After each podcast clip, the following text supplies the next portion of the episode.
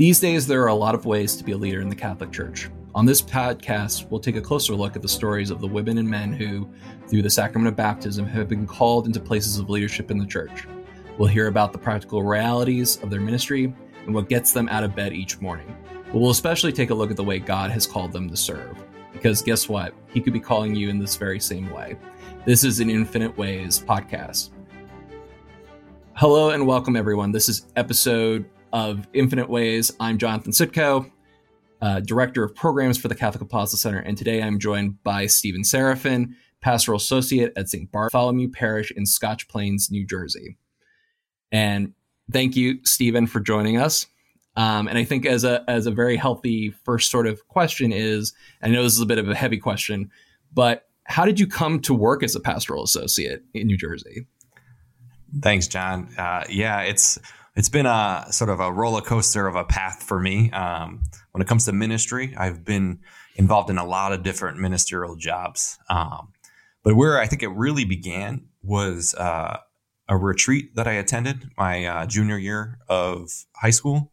Uh, that's really where this bug for doing like uh, wanting to be doing some type of ministry. But at the time, I actually had no idea that this could actually be a career path or or a vocation of what I would eventually become to know it as. Um, and so the this retreat was a search retreat. It's much like the like Kairos retreats that comes out of the Cursillo movement, um, but it really fostered an encounter for me of God and faith that then began to I been I was able to see the ripple effects of that in my life, looking to the past and then also looking into the future. Um, and so it really set a, a strong foundation for me of that the faith was something important to me. It was something it was where I took my own sort of ownership of the faith on that retreat. Uh, but it was from that retreat that I actually began to see all of the people that were in my life working to lead me to where I am today. Um, I would say that the number one thing that has gotten me to where I am is is people uh, and how God has used different people in my life to help me at least take one step. Some accompanied me for many steps, but some just even just did uh, through an event or through an, uh, a single opportunity really gave me that that uh, just that that that initial step forward towards this mission of being a pastoral associate at St. Bartholomew's, and we'll get into sort of what that entails. But the I would say that starting from my parents, uh, then there were some key religious figures, whether that be priests or most importantly, there was a religious sister uh, who really just was very intentional and accompanied me when I was struggling through school. Uh, that really played a, a key role in showing me what does it mean to be Christ to another person and why that is so important. And the more people that I got to know about that, the more I, uh, or that were examples of that to me, the more I wanted to sort of be that same example to others. Um, and so her name was Sister Jeanette. Uh, she actually passed away about two years ago. But uh, I was really struggling during third and fourth grade with academics. At the time, I did not know I was dyslexic. Uh, and she pulled me aside and really just very patiently worked with me on everything. Uh, now, in hindsight, I see that what she did is exactly how I needed to learn. Which she she would pause, she would read me, th- she would read to me like the stories from the textbooks or the things we were supposed to be learning, and I learned that that's actually how I, I learned well because of my uh, dyslexia and the autotransference deficiency. But she just, because of her faith, took this time, had this patience, and showed me that like we are more than our limitations.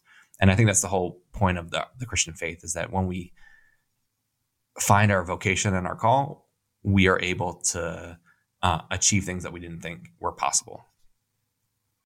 You had mentioned your parents as well as being an influence. What about them helped you to get to the point where you are today.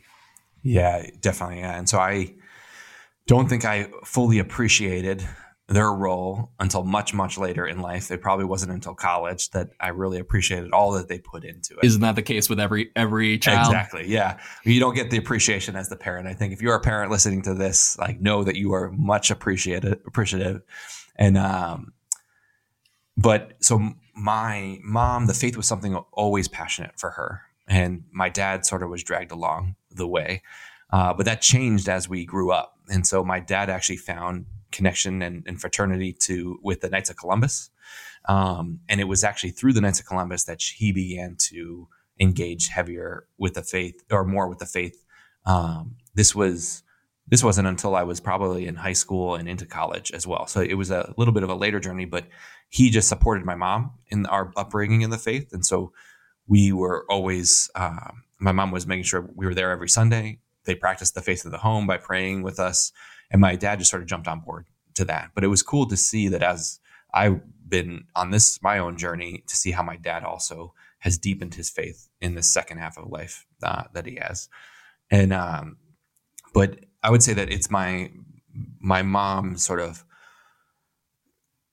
example of how important this is and how even in times of loss and suffering you can uh, the faith is always there it's not something that can ever be taken away from you and so one of the things that a big uh, event that happened in my life is that my when i was four uh, we had a house fire uh, and so uh, this was actually on Super Bowl Sunday. Uh, and so if you're a, a, This Is Us fan, uh, we actually mimic this story. So that happens in the show, This Is Us. But uh, we had this house fire, and it was just me and my brother at the time, and my mom and dad. And um, a power line actually fell and hit our water main and electrified the whole house.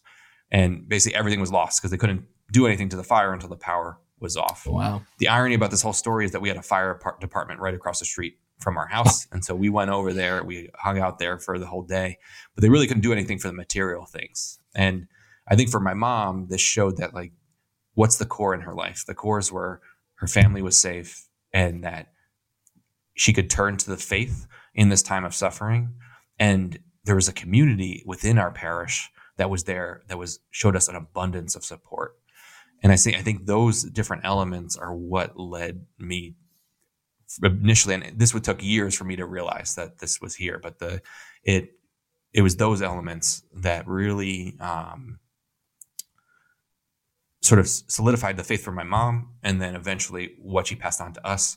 And one of the things that I don't think many people can say is she did a great job because all of her kids are still actively practicing uh, oh, wow. the faith, and I don't know how that how like I, I always try to figure out like what's that secret that made us all stay connected, and I really think it's that really core of, of priorities. So like what where does this really fall? And she just emulated that by her example. It wasn't even stuff that she tried to teach us per se. It was more of that this was important to her. She was there on Sunday when we'd be home praying before a meal or, or something like that. It was just part of her witness. Wow. I mean, yeah, I was going to ask, like, basically, how did she, what was it about her? And I think that you expressing that it wasn't necessarily you know the the prayers that she taught or any of that stuff but really the example that she led i think is is very commendable on mm-hmm. her part. Um and so i think you know we talked about sort of high school and college. Fast forward because you know you're now working in parish life what happened to you post college yeah. that brought and you so this to is where the sort of the many different sort of uh opportunities came available and just sort of I got to see sort of the different aspects of ministry that you could do. And so right after I went to Catholic University, and then right after uh, that, I, I um, was accepted into the ECHO program. So I began to get a master's in theology.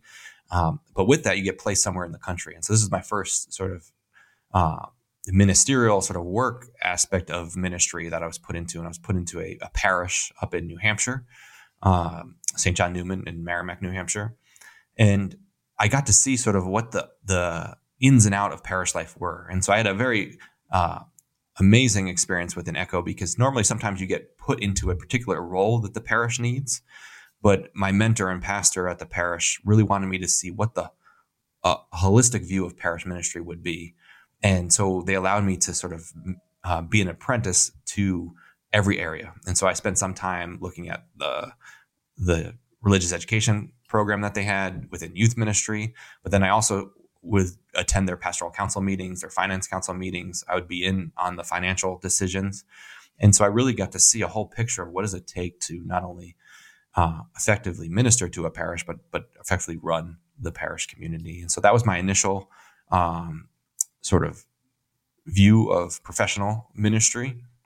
And then from there, uh, I did not actually end up in a parish. I ended up in a Catholic high school. I worked at Morris Catholic High School in Denville, New Jersey, as their freshman theology teacher slash campus minister. And so I got to see a whole different world of what uh, other types of ministry could be, and where um, this beauty of being able to accompany students every day within the development of theology and formation.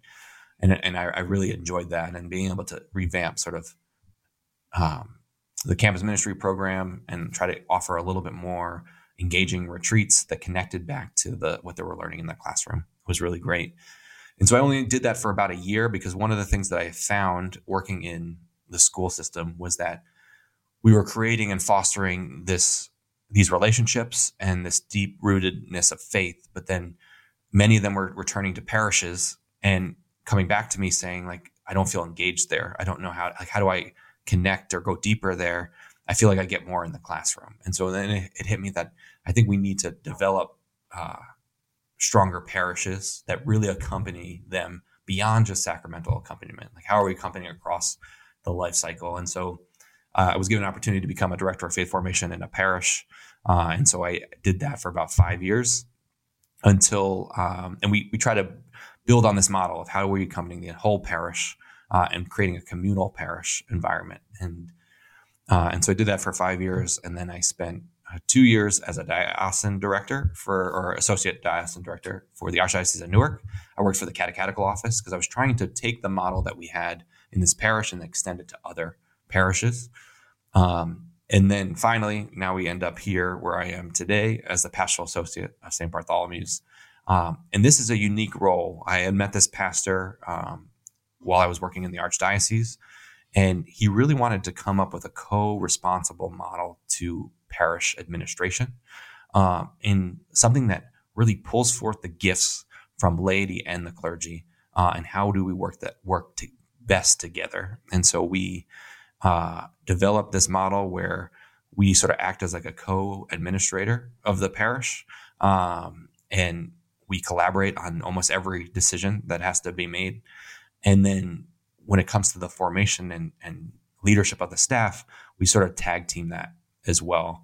And our goal here and why he brought me on board is how do we create a culture of discipleship that really has a communal uh, responsibility to walking with every member of the parish across the life cycle. Because the reality is, we cannot do it as, a, as one pastor or a team. We cannot uh, do or fulfill Christ's mandate on our own. And it really takes the whole community to be a part of it.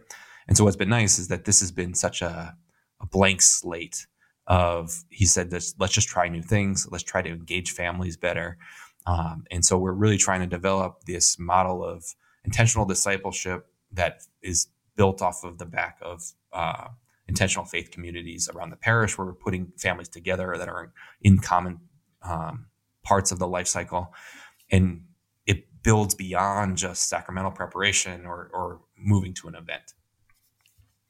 So you had mentioned this sort of co-responsible model for your parish. For those listeners who may not know what that is, when you're talking about like co-responsibility and, you know, the sort of normal modus operandi of a parish. How is this different from sort of the tr- quote unquote stereotypical or traditional model that we see in U.S. parishes? This is so true. We always use language that only we know, John, at times. like yep. modus operandi, like who knows what that word is. like the but the reality is is through our baptism, each of us is baptized into these three aspects of Christ, right? That, that Christ is priest, prophet, and king. So he's baptized into this, but we're also baptized into the church itself, the church body, right? And so we have we are part of a community of people. So actually, the sacrament of baptism, one of my favorite parts of the sacrament of baptisms that's almost never done uh, in the actual rite, but we should go back and we should we should use this, is that uh, the person who is baptized is actually presented to the entire congregation, oh, yeah. like in front of everybody to say, like, okay, now it's all of your responsibility to help walk this person through life. Um, not just the godparents, not just the parents, the, all who are present there are there to be examples of Christ to this newly uh, initiated member of the of the community. And I think we need to develop that more of like what that responsibility is of saying that we're walking with these these other people um, and this can be a very simple thing. Like you don't need a degree in theology or this background of the faith. It's really by your individual example and outreach to another. So, for example, it's like you see this new family who's coming in with a little baby and uh, for the first time, you've never seen them around.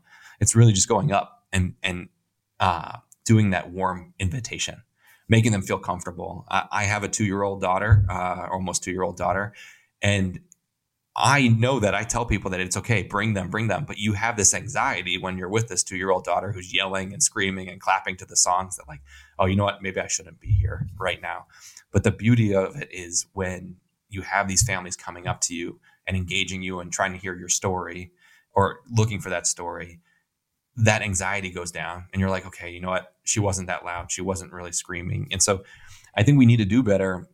When we talk about co responsibility, it's that for a long time, I think we've allowed sort of the pastor or parish teams to take on the entirety of, of what a parish is.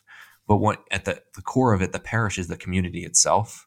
Um, the pastor and the parish team is just there to be sort of a guide uh, and to help with the unifying of these different groups that form.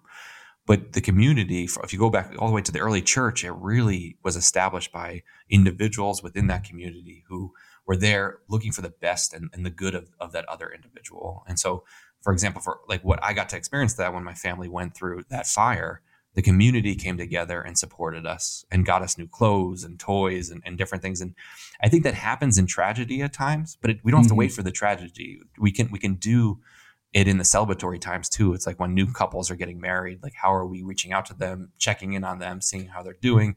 You have the new child, like so beyond baptism, like what are the things that are needed for that couple? And so is there people in the parish that are aware of that and are trying to reach out to that those groups of people? Sort of flipping, sort of related to what we've been discussing, but I think is always an interesting question. Is are there any particular gifts you think God has given you that helps you in this role like whether this current role or, or previous roles that you didn't realize you had until you know it was clearly apparent by either someone else pointing it out to you or maybe you just realized like oh thanks thanks be to god because i have this ability to do whatever it might be. Yeah yeah. Yeah definitely. I think um, what fascinates me in the role that i have is because I, I have to public speak a lot. Um, i have to do a lot of different presentations and I hate all of those things. like I, I'm terrified at p- speaking in front of people. Um, but what I found fascinating about how God works through you is that when He He provides you a passion and a direction, it just sort of comes naturally, and like those fears begin to to fade away. In all of ministry, I think the number one gift that seems to jump up to out to me is uh, sort of like this gift of encouragement um, and so we have a thing called the charisms in the church. They they're called um, they're built off of like the gifts that we receive from the Holy Spirit. And so the I one of those charisms, and it's from Scripture, is this idea of encouragement. And so like where you can pull out sort of other people's gifts and and sort of help them direct them to areas where they are uh, most effective uh, and then or if they're doing something like just to really lift them up to do it as best as they can. Um, so i would say that is one. And then there's also this um, i seem to always end up in these roles where it takes sort of like a unification of a group. And so mm. or, like or like the coming together to be a little bit more cohesive. And that seemed to be something that come, has come very natural to me uh, no matter the area. And so like all throughout ministry, I've seemed to fall into these roles. Uh, even going back to um, college, like undergrad, we had like student ministry, and so like working with like, this group of students who was there to form the rest of the campus and help the rest of the campus get connected to different uh, campus ministry events and different things. It's like I had fallen into these roles which taught, which required someone to come together and like pull out the gifts of others.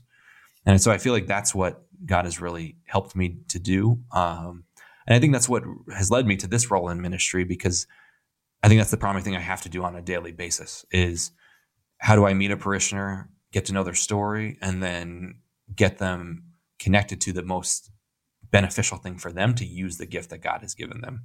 Uh, and so I would say that those are definitely it, the the main ones. And then what I have found very fascinating is the how God uses the things that you look at as your sort of failures or lacking to a greater benefit of others as well. And so with the learning disability, I think it's made me have to re- rethink um, how we hand on to the faith to other people and how it can't just be this more intellectual engagement of the faith. Like it has to be a more uh, well-rounded approach to faith, so that that we're really forming the full person.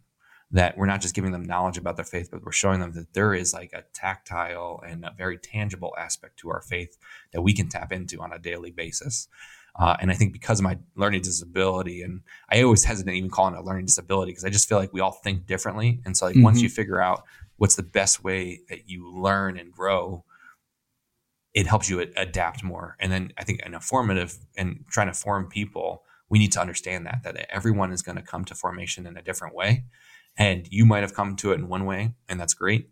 But like learning how is this person going to be most affected and what formation process would most uh, get them to have a deeper relationship with God.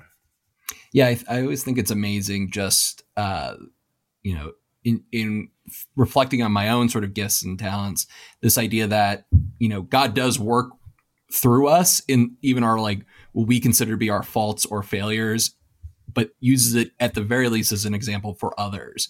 If we know how to how to communicate that, that you know what we consider to be a deficiency or whatever, God can turn into a, a proficiency in some ways, mm-hmm. um, as you as you sort of express. It, I'm I'm curious though if there's ever been a time in your ministerial work that you've struggled, you know, and you don't have to go into super specifics, you know, blasting one of your previous assignments or whatever, but yeah. you know, why was it why was it a struggle? Yeah. No, definitely. I mean, I think in every assignment, there's been moments of struggle that are there. And I think that the biggest one that brings the struggle, the, the biggest thing that happens when the, these struggles start to arise is that your just life gets unbalanced. Like I, I, that's something that was told to me at a very beginning stage of my ministry is this idea of balance and making sure you have this balance. But as life goes on, that balance becomes even harder, right? So in the initial time in ministry, it was me. I didn't have to really worry about much because I was there. And then uh, my wife and I got married, and so now I'm balancing ministry and and home life. And now with a daughter, it's even more challenging. Of like, how do you balance this? And and I feel like we live in a world that is always, um, that is always uh, striving for your our time and attention, right? Like that we are trying to, um, we are. Everyone wants your full 100 percent attention on, on all things all the time. That they want your direct response. And so it's like, how do you come up with this balance? You, it's weighing this idea of where we're trying to build relationships, but at the same time, that has to be put on pause at times so that you can continue to grow the most important relationships that you have. Um, and so I would say that, especially during major life transitions, ministry is the most difficult. So when I first got married, trying to find that the new schedule and it took a lot of dialogue with my wife of like how do we balance that that time? When we first started uh, living together after we got married we thought we were in a long distance relationship for the majority of our time. And we were very intentional about making time for each other. But when we got married we're like okay we're going to see each other all the time. This is going to be a problem.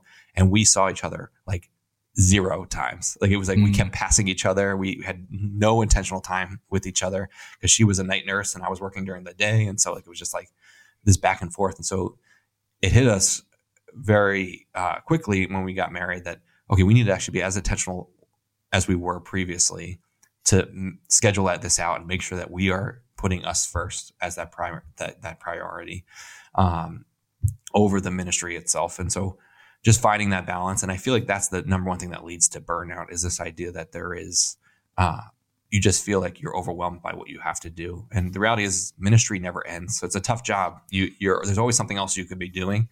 And so it's like it's like how do you put your time in, put it aside and do that. And so then the other one that took me a while to learn in ministry is that your spiritual life is as important as your home life. And so those two have to be up first before you can actually do active ministry. If those two are healthy, then your ministry is going to be healthy. And so I think for me, anytime in those moments of transition where, uh, like, I got married and when we had our daughter, when we moved, uh, or when we started new jobs, that causes the most tension and to, to really be even more intentional during those times. So I t- sort of talked about some of the the struggles or, or pitfalls. What's one of the things that makes you that brings you the most joy or or most I, I don't want to say joy because it, it's sort of a you know pers- uh, mm-hmm. sort of a selfish thing, but more so like how do you um, what gives you great you know honor or, or great enjoyment in the work that you do. It, it could be a small thing, it could be a large thing, but why you know ultimately why is why does that bring you joy? Yeah. So I think when we talk about balance, I think one of the things that can really get in the way of some of balancing of life is is wonderful social media that we have. But there's actually one real great joy about social media that comes with ministry is that you get to stay connected to these people that you've mm-hmm. served and been a part of their lives indefinitely if they're a part of it. Um, and so I think one of the greatest joys that I have is just seeing the progression of life of these people that you've had a moment of their formation journey with. Um, and so a lot of my kids that I've served in the parish and in the school, uh, they have all gone to college and now they're out in the um, they're out in the workforce. And to see how their faith is still a role within their life and that the communities that we've created, they still turn back to. Uh, like for example, right now we're trying to start a youth conference here at the parish, and I reached out to the like a, a, there's a around 60 or so kids that we had brought in the past just to get some um, input and like how we should send it out and like if they could help engage and they uh, they were they the text messages and the the emails I was receiving are like how formative that was for them and how they want to give that back to other people. And so I think it's it's really just being able to see we in ministry a lot of times we don't get to see the mm-hmm. fruit of the labor that you put in, right? Like, and you don't get to see that initial, like, what is this going to do?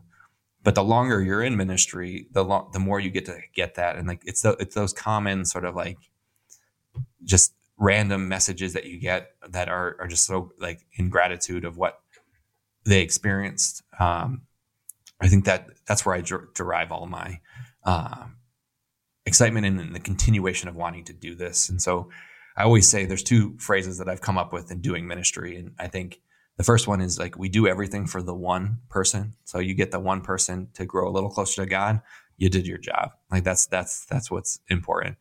Uh, and the second one is my image of heaven. I would love this to be the thing would be that you get up to heaven and the first question you're asked is how many people did you bring with you and it's at that mm. moment that you get to actually see all of these little seeds that have been planted and where they went um, because I I think when you go back to that idea of like we are part of a body, right? And so like you're just assisting this larger body, and like so I, I think I think that would be a beautiful way to really see the the the great joy and and depth of what you are able to do to be able to look back in this is sort of a completely random thing, but I, I, I'm kind of curious to the to your thoughts on this since you've done a lot of work and a lot of thoughts on sort of accompaniment and ministerial stuff. But for for our listeners who may not actually, you know, they're active in their parish in the sense that like they attend mass weekly, um, they may volunteer a little bit, um, but not really, you know, not really a huge part of the the community in the sense that you know how I how what I'm thinking of like those those volunteers or, or people that everybody quote unquote knows in a parish.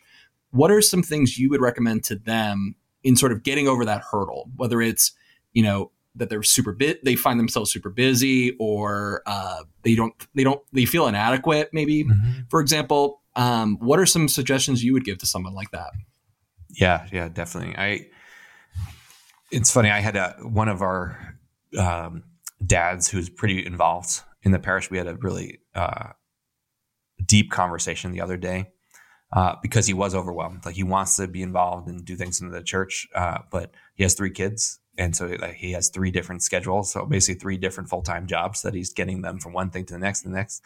And she, he felt like this lack of imbalance that was happening. Um, and one of the things I just think it's sometimes a helpful reminder is that like we have control of our schedules.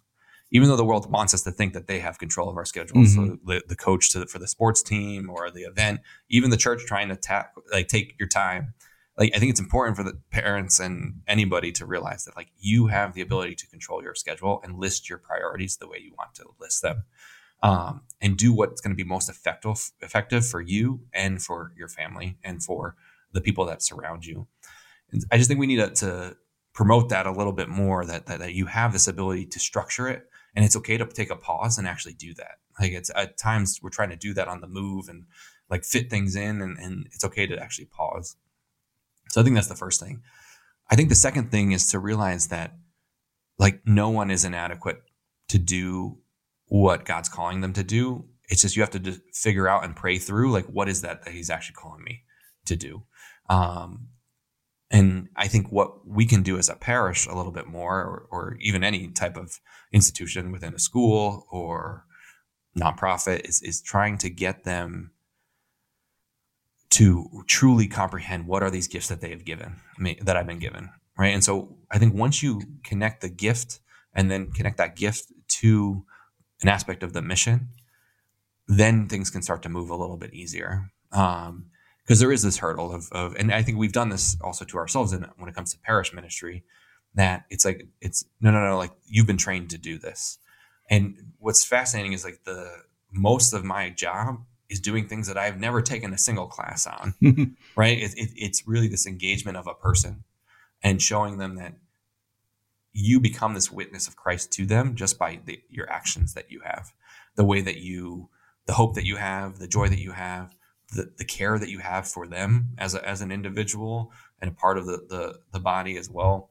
Um, and so, I think those are two things: is, is to realize that I think it's important that we have these occasional pauses to really relook at our priority list and and to cut off some of those things or take a break from some of those things that are uh, very time taxing on our relationships so that we can um, really be most effective in and keep that balance. So I think that's the first thing. And the second one is the more that we can better understand the gifts that God gave us and connect that to the ability of, of mission, this idea that each of us is put on mission in some way to lead more people to Jesus. And that can be done in a subtle way, that can be done in a more direct way than what I do.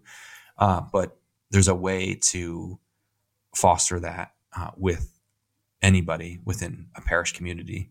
Um, but it does it, it, that that takes some time to to and what we call discernment where you really prayerfully reflect on what is god calling me to do and how is he calling me to do it. And it's funny like to bring this a little full circle is that the religious sister who pulled me aside um, when i was in fourth grade because i was struggling with with school that's the one thing that she like drilled into me. And so this is why it's so part of my own uh, thinking is that she would always say that during the consecration. So when the priest lifts up uh, Jesus at mass, she said, "Ask Jesus two things, or ask Jesus one thing." She said, uh, "Just God, show me what you want me to do." Right, and just, just use that moment. He's right in front of you. He's present. Just show me what you want me to do, and it begins to. That prayer is such a powerful prayer. So just be careful if you want to use it. Very powerful prayer because he starts showing you, and then that requires a response. But the I would definitely say that it's just being that intentional of of seeking like how is God calling me to serve the other.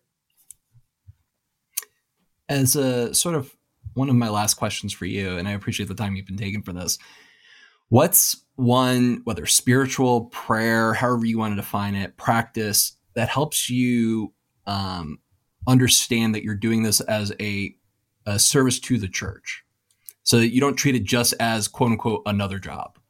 Yeah, yeah, that's great. So the surrender novena. That's an easy one. Uh, so the surrender novena is my favorite prayer of all time. Um, and for those who aren't necessarily familiar with it, what it what are what's entailed in that? Sure, I will. I will do that. Yeah. So the so a novena is this nine days of prayer. I actually pray it like every day, so it shouldn't even be called a novena for me. And so there's basically a little prayer that you pray for for the nine days. Uh, but I just take one of those little prayers and I pray it each day. Um, the surrender novena was given to Padre Pio. Um, uh, by his spiritual director. And it was this uh, prayer to, that really centered himself and always put his eyes on what the true mission was for, right? So this idea that that we do this for God and that God is our all of our end goals. Um, and being in ministry, I feel like I'm not the only person in ministry that struggles with this. Is that you want to try to make everything as perfect as possible, and you want to try to uh, make sure it's as effective as, as possible.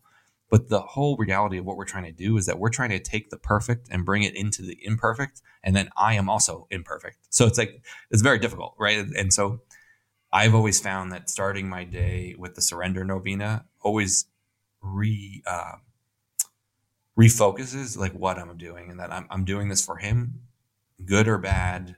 This is, we're, we're moving towards that, that larger mission of trying to get as many people as we can to have a deeper relationship with God, with Christ, and um, it's just been super helpful. And, and, then I think also when it comes to the anxieties and stresses that we get built up on uh, throughout our uh, our weeks, is it's somewhere to, to place that and say, hey, you know what, this is here, but I know you have a control of of this, and like let's put this aside. And so many times I've had to do that in ministry just because it in any like any job you can get um, that overwhelming. But our what makes our job a little different is that like we're not the primary person doing our job, right? Like that that you have the you have you have God, you have the Holy Spirit, you have Christ, you have Jesus, and so there's there's a much greater force behind here that you can turn it over to to take it that those last steps that you're struggling through. So